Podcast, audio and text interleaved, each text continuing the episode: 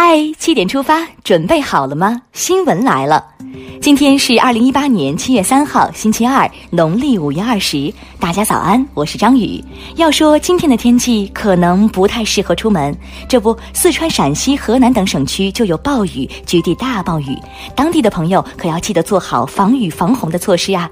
而气温方面，华北高温短暂缓解，南方高温却是先抑后扬，江南一带将迎来持续晴热天气，所以小伙伴们出门前还是要抹下防晒霜。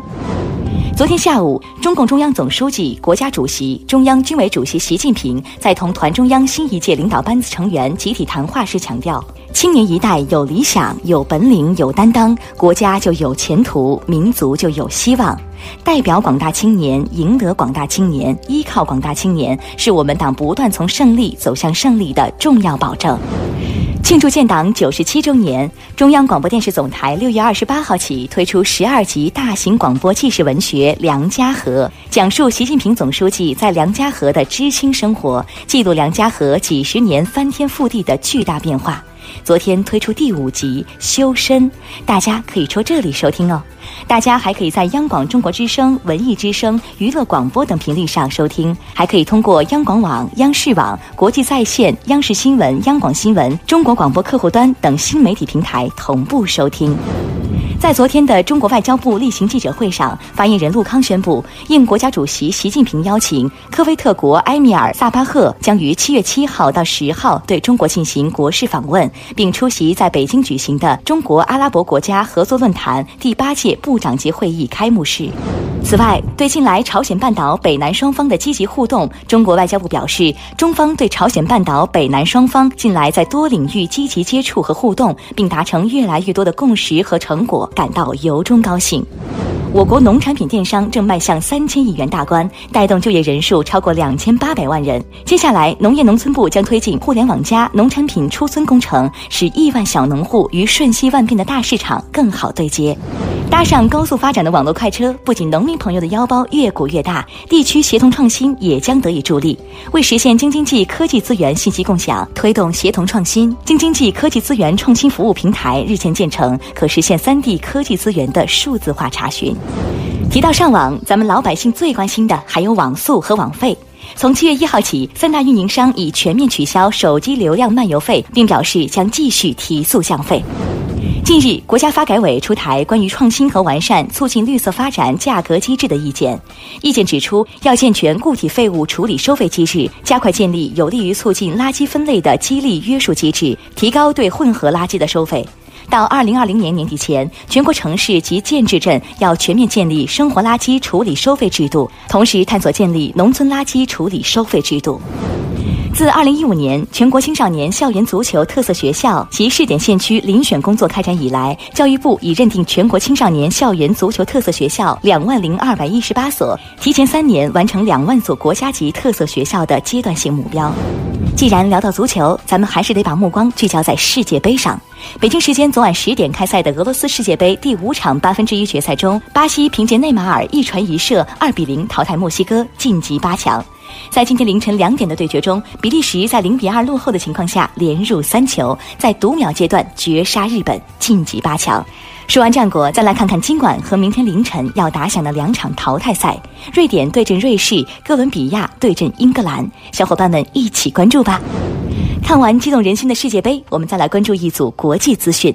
墨西哥当地时间一号晚，国家复兴运动党总统候选人安德烈斯·曼努埃尔·洛佩斯·奥夫拉多尔在总统选举中得票率大幅领先，随后获得本届总统选举的胜利。中国外交部发言人在昨天的例行记者会上表示，中方对洛佩斯当选墨西哥合众国总统表示热烈祝贺。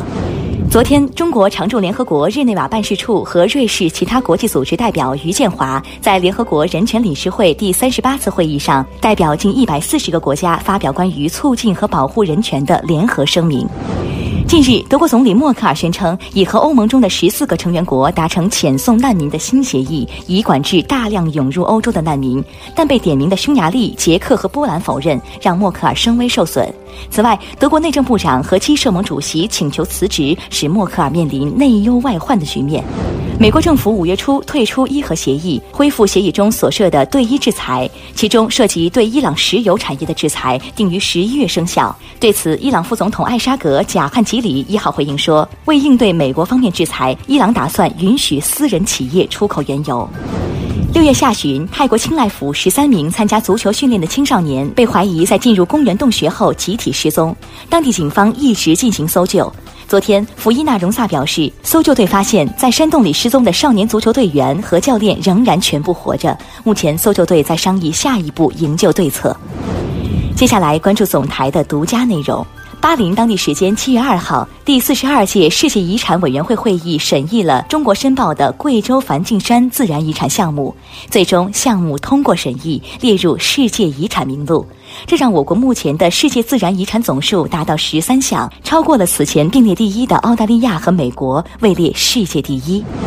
最后再来关注一组资讯：近期四川频繁出现强降雨天气，预计未来三天强降雨仍将持续，大家需要加强预防。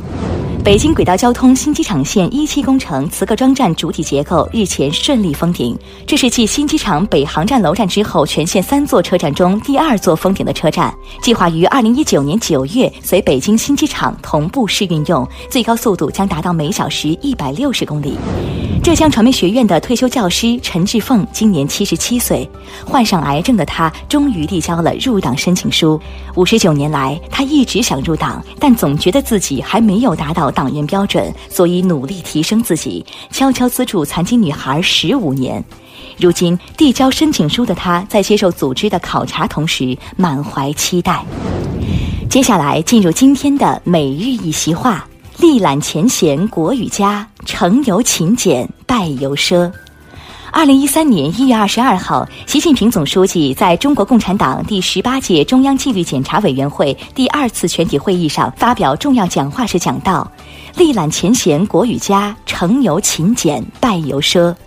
习近平总书记在讲话中强调，要坚持老虎苍蝇一起打，既坚决查处领导干部违纪违法案件，又切实解决发生在群众身边的不正之风和腐败问题。历览前贤国与家，成由勤俭败由奢，出自唐代诗人李商隐的《咏史》，意思是纵观历史上贤明的国家，勤俭能使国家昌盛，而奢侈腐败会使国家灭亡。好了，七点出发就到这里，我们明天再见啦。